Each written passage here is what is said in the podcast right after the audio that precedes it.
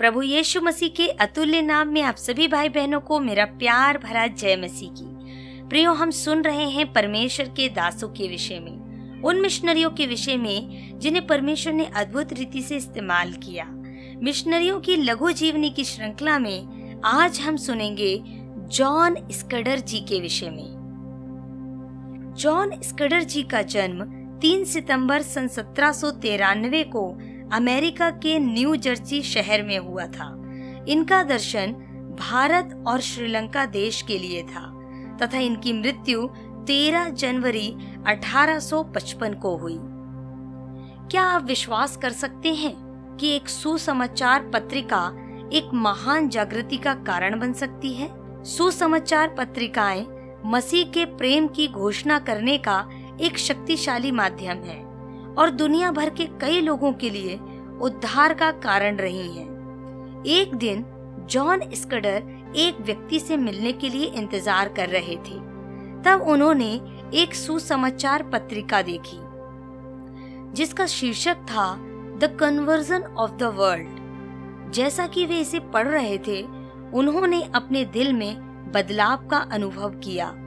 उन्हें लगा कि परमेश्वर उन्हें चिकित्सा पेशे के माध्यम से सेवा करने के लिए बुला रहे हैं।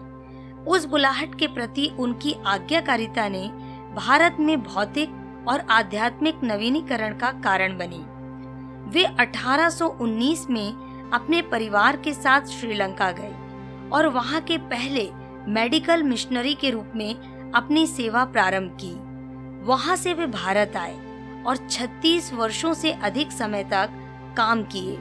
उनके प्रयासों ने भारत में चिकित्सा क्षेत्र में क्रांति ला दी।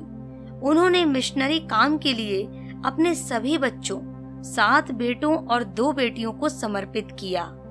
बाद में उनके परिवार के तैरालीस सदस्यों ने परमेश्वर की सेवा के लिए खुद को प्रतिबद्ध किया। सौ वर्षों के बाद भी उनके द्वारा शुरू किए गए संस्थान समाज की सेवा जारी रखे हैं। ईडा स्कडर, जॉन स्कडर की पोती थी, जिन्होंने भारत के बेल्लोर में Christian medical college and hospital की स्थापना की, जो एशिया का सबसे पहला शिक्षण अस्पताल है। जॉन मसीह के लिए समर्पित और लोगों की सेवा करने के लिए प्रतिबद्ध थे।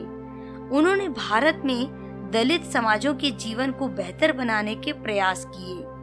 उनकी सेवा ने न केवल लोगों के भौतिक शरीर की मदद की, बल्कि उनकी आत्माओं को भी ठीक किया। लोग आध्यात्मिक रूप से बढ़ने लगे और समाज में अव्यवस्था गायब होने लगी।